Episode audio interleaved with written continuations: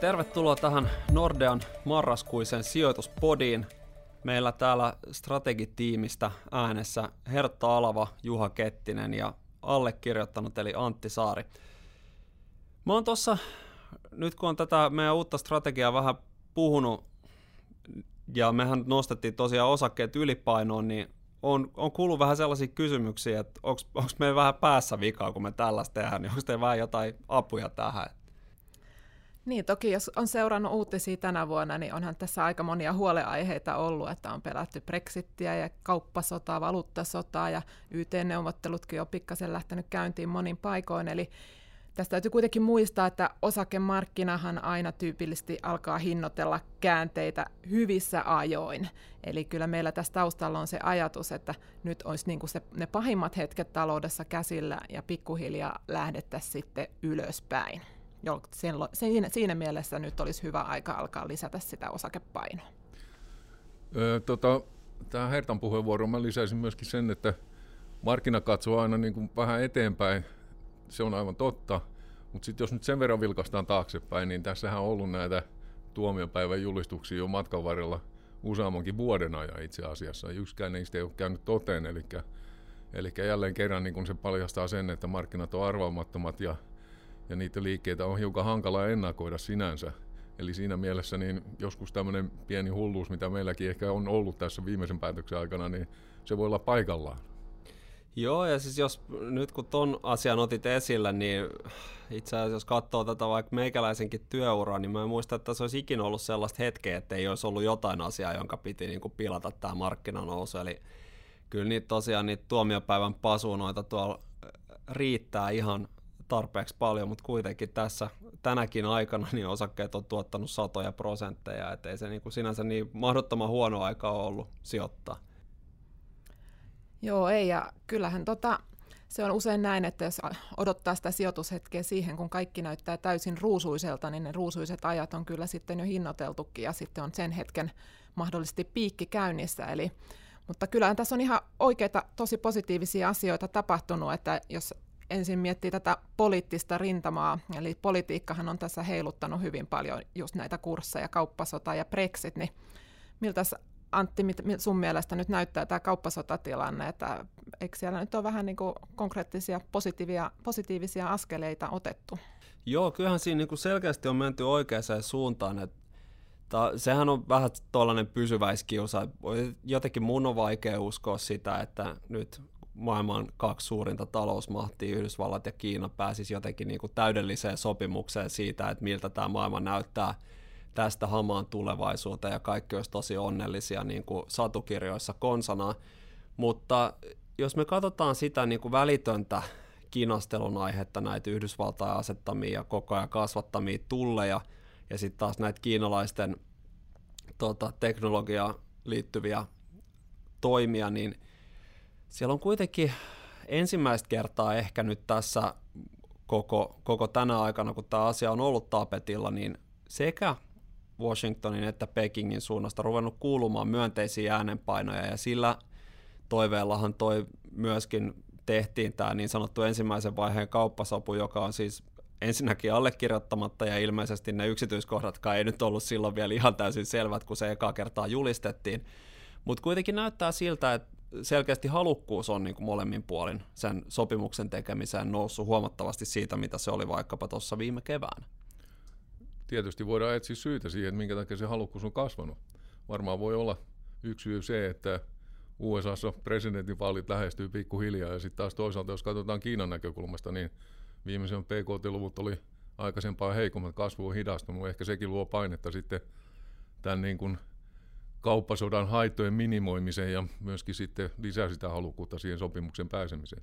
Kyllä mä olen kanssa vähän taipuvainen uskoa, että tämä tässä on takana, että silloin kun tämä kauppasota alkoi, niin silloin hän ensin näytti, että se enemmän osuisi just joihinkin Euroopan vientivetoisiin maihin, Meksikoon ja näin poispäin, ja USA ja Kiina ei olisi niin itse asiassa altistuneita sille, mutta viime aikoina niin teollisuuden kehitys on USAskin lähtenyt vähän heikentymään, ja Trumpihan sai tosi paljon ääniä viime vaaleissa niin monilta tämmöisiltä teollisuus työntekijöiltä, jotka on perinteisesti äänestänyt demokraatteja, mutta sitten kun Trump lupasi tuoda nämä teollisuuden työpaikat takaisin USAhan, niin ne kääntyikin Trumpin kelkkaan, mutta kuin sitten onkin käynyt näin, että työpaikkojen määrä on lähtenyt vähenemään, niin kyllä tämä on varmasti yksi selitys, mistä tämä Trumpin sopimushalukkuus nousee. Ja tosiaan Kiinalla on sitten nämä omat tavoitteet, että PKT pitää tuplaantua tällä tietyllä ajanjaksolla, joten ne tarvii ensi vuonnakin lähemmäksi 6 prosentin kasvun, että ne siihen pääsee, niin kyllä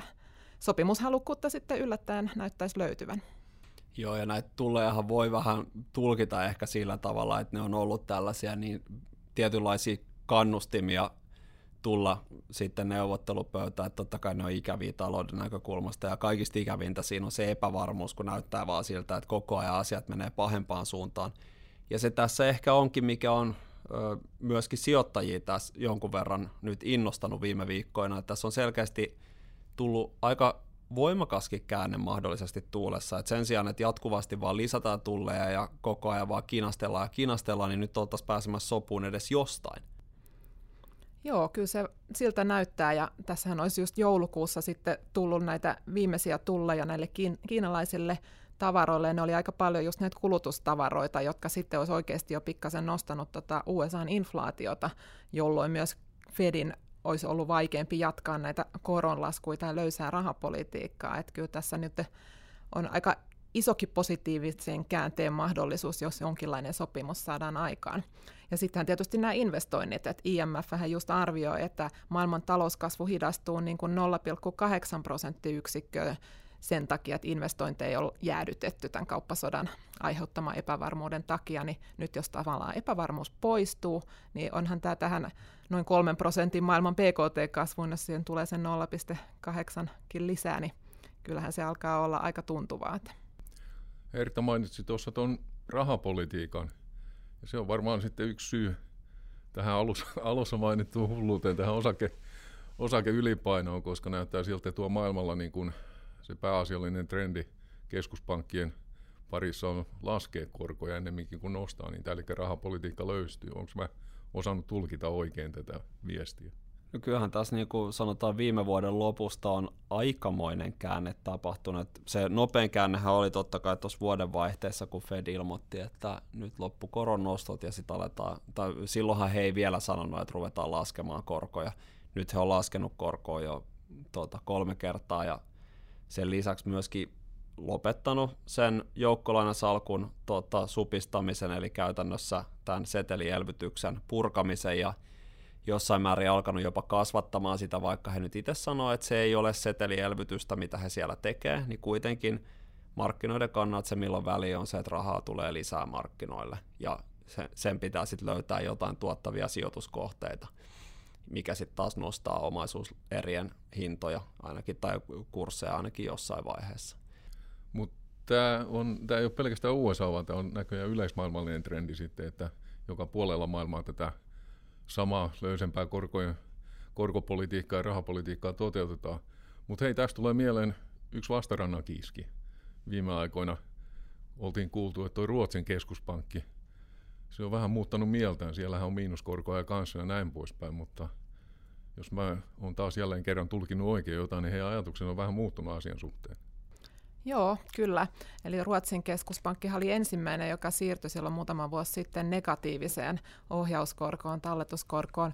Ja nyt ne ilmoitti, että aika todennäköisesti joulukuussa niin korko nostetaan takaisin nollaan. Ja tämä on kyllä aika mielenkiintoinen tapahtuma, että tässähän on niin kuin ollut aika merki- mielenkiintoinen tämä rahapoliittinen kokeilu käynnissä monissa maissa, että on laitettu korko negatiiviseksi, mutta nyt viime aikoina on selkeästi noussut kritiikki siitä, että mitä ikäviä sivuvaikutuksia tällä on, että kyllähän tämä niinku suosii velanottajia säästäjien kustannuksella tietenkin, ja sitten se on rapauttanut vähän pankkien kannattavuutta, joka sitten on voinut sitä kautta itse asiassa vaikuttaa luotonantoon niin kuin kielteisesti, vaikka ta- tarkoitushan oli niin kuin toinen. Ja sitten tietysti eläkejärjestelmä, jos miettii, että miten, mihin eläkeyhtiöt jatkossa sitten enää sijoittaa, että jos pitää olla kuitenkin korkosijoituksia eikä niistä jatkossa enää tuottoa, niin tässä tulee niin kuin monenlaisia haasteita ja jopa EKPn sisällä on kritisoitu vähän näitä negatiivisia korkoja ja joku sieltä on jo eronnutkin sen takia, että ei, ei hyväksynyt enää pankin linjaa, niin nythän on jännä nähdä, että mitä EKP tekee, kun siellä on uusi pääjohtaja. Eli siinä mielessä Kristin Lagardehan voisi tehdä oman linjansa ja siirtyä nollakorkojen aikaan negatiivisesta korosta. Että siis missään nimessä en usko, että korot nousee e- paljon, mutta se, että ollaanko enää negatiivisessa vai nollassa, niin silläkin on aika iso ero.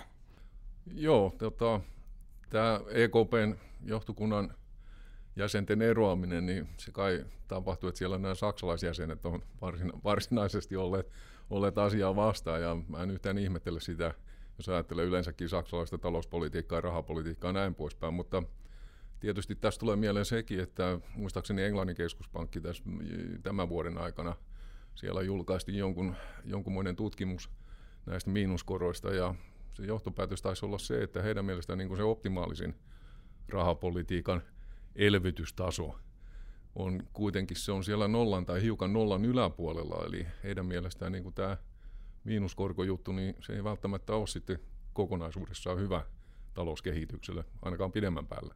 Joo, eiköhän siinä tule kysymyksiä siitä, että miten paljon syvemmälle niitä korkoja voidaan vielä laskea, eli toisin sanoen, miten paljon keskuspankilla on enää elvytysvaraa, kun siellä miinuksella jo ollaan.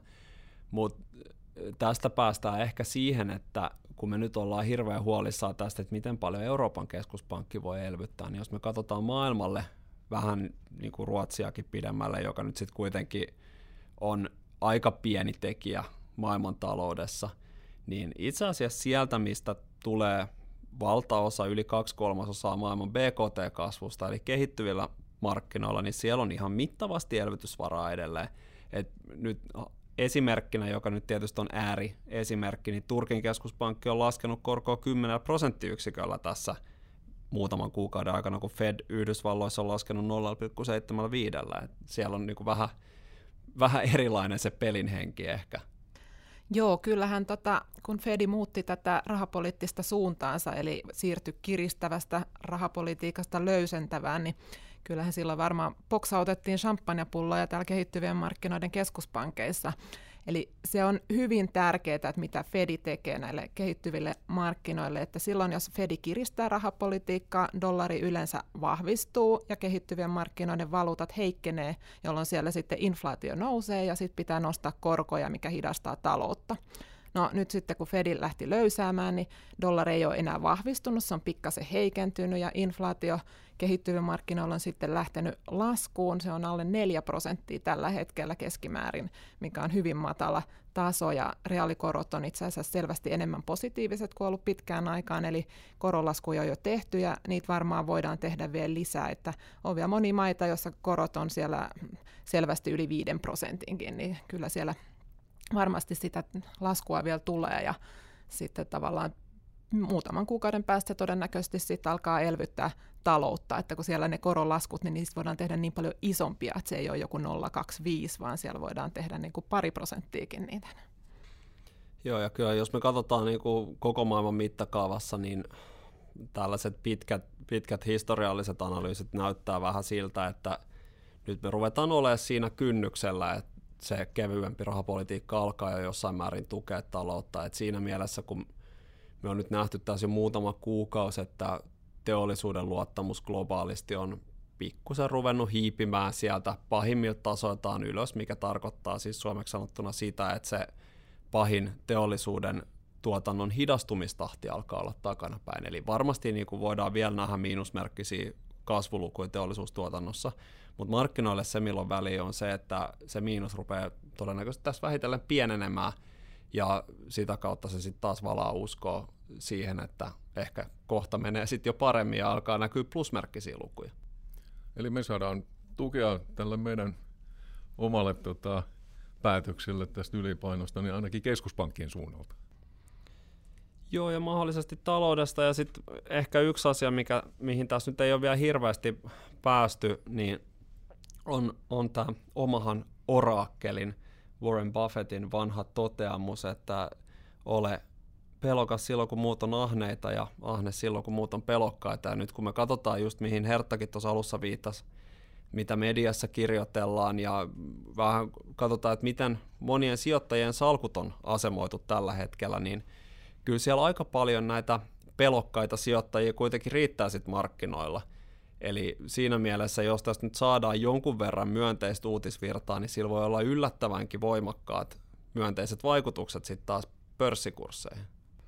Joo, kyllä, että sijoittajathan on vähentänyt osakesijoituksia tänä vuonna. Et kurssithan on noussut oikeastaan niin kuin sen takia, että yritykset on ollut ostamassa omia osakkeitaan aktiivisesti, mutta et ihan niin kuin sijoitussalkuissa niin aika harva ylipainottaa osakkeita, että ollaan siellä peruspainossa tai alipainossa. Ja nyt jos tunnelmat vähän paranee ja osakeindeksit lyö uusia ennätyksiä, niin kuin nyt on tapahtunut tässä viikon kuluessa, niin kyllä se sitten voi tukea sitä, että aletaan niin kuin laittaa enemmän rahaa osakemarkkinoille. Ja tämä tuloskausihan, mikä tässä on ollut, niin tämähän on ollut yli odotusten selvästi. Että, ja tässähän odotettiin, että tämä kolmas, kolmannen kvartaalin tulokset olisi ne huonoimmat, ja sen jälkeen lähdettäisiin sitten vähän kasvusuuntaan.